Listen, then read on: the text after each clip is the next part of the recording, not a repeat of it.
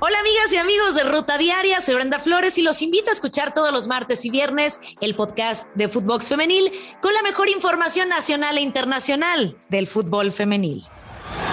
Esto es Footbox Today. ¿Qué tal, Footboxers? Hoy lunes 30 de mayo te contamos las noticias que debes de saber. Atlas campeón. Los rojinegros del Atlas se proclamaron campeones del fútbol mexicano al imponerse 2 a 1 y 3 goles a 2 a Pachuca en el estadio Hidalgo.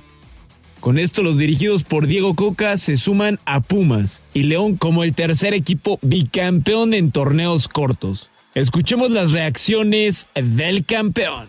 No, creo que la, la diferencia fue en, cancha. Hicimos un gran partido, tanto allá como acá. El gol sirvió para, para dar un poquito de tranquilidad al equipo, pero creo que la diferencia fue allá en casa con nuestra gente. Hoy también la gente estuvo apoyando, hizo un gran trabajo y nos ayudó muchísimo para poder conseguir. No, es algo que no se puede escribir todavía. Creo que, que no caemos el día de mañana, nos vamos a dar cuenta de lo que hemos conseguido. Es un trabajo de todos. Por más de que me tocó hacer los goles, creo que mantener el arco muchos partidos en cero, hacer un gran trabajo de todo el equipo. La verdad que me encantaría poder que cada uno se lleve uno de estos porque hicieron un gran trabajo. Celebración de la 14. El Real Madrid llegó a la capital de España para celebrar con toda su afición y pasear la orejona por todo Madrid. Primero fueron al ayuntamiento y más tarde a la icónica glorieta de las Cibeles y así compartieron con toda su gente la alegría de su nueva Champions. Volpi listo con Toluca. El guardameta brasileño Thiago Volpi ya está en la ciudad de Toluca entrenando bajo las órdenes de Nacho Ambriz y promete entrega para hacer a los Diablos un equipo ganador. Escuchemos a Volpi. La verdad que estoy muy contento, muy feliz con esa gran oportunidad, poder volver a México y volver a un equipo tan grande como el Toluca. Eh, me ilusiona mucho y la verdad vengo con muchas ganas de hacer un buen trabajo. Así es, así es, venimos con, con este objetivo, con mucha ilusión de, de poder eh, tener una, una, gran historia aquí dentro del club y, vengo muy, pero muy motivado a, a dejarme todo, eh, a dar la vida por el club y, y espero que, que podamos tener los mejores de los resultados. Liga MX se une a Checo. El triunfo del piloto y famoso mexicano Sergio Pérez en el Gran Premio de Mónaco no pasó inadvertido en el mundo del fútbol, por lo que no solo la liga lo felicitó, sino que se unieron varios equipos del balompié mexicano. No solamente fue el equipo de América, escuadra fiel de Checo Pérez, sino también equipos como Tigres, Pachuca, Santos, Atlas, San Luis y León, quienes se unieron a las felicitaciones por este logro del piloto mexicano en la Fórmula 1.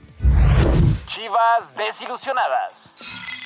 Luego de que Canelo Álvarez apareciera en el Estadio Jalisco para disfrutar de la final de ida entre Atlas y Pachuca y apoyar al conjunto rojinegro, el cuadro de Guadalajara no dudó en responderle al boxeador por su traición. A través de su cuenta de TikTok, el rebaño publicó un video corto en donde se ve al pugilista mientras recibe una caja con una playera de los rojiblancos con todo y su nombre grabado en la espalda. Chale, Canelo. Fue el texto con el que Guadalajara compartió la grabación.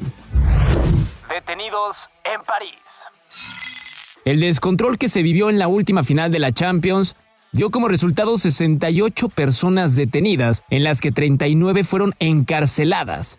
La policía aclaró además que en total los bomberos intervinieron para atender a 238 personas que estaban ligeramente heridas, sin que ninguna de ellas tuviera que ser hospitalizada. Un histórico está de vuelta. Después de 23 años de espera, el Nottingham Forest, el legendario equipo en Inglaterra, volverá a jugar en la Premier League. Así es, al conseguir su ascenso. Hay que recordar que el Nottingham fue campeón de dos Copas de Europa. Bayern responde al Barça. El presidente de los bávaros fue claro al responder al Barcelona sobre una supuesta oferta de los culés por Robert Lewandowski. No tienen más que ofrecerle que nosotros, dijo en entrevista a medios alemanes el mandamás de los bávaros. Tri Sub-21 arranca participación. La selección mexicana Sub-21 que dirige Raúl Chabrán comenzará su participación en el torneo Maurice Reveló, antes llamado Esperanzas de Tulón, y lo hará enfrentando a Ghana. Este equipo cuenta con jugadores como Santi Muñoz, Eugenio Pisuto, Efraín Álvarez, entre otros. Esto fue Footbox Today.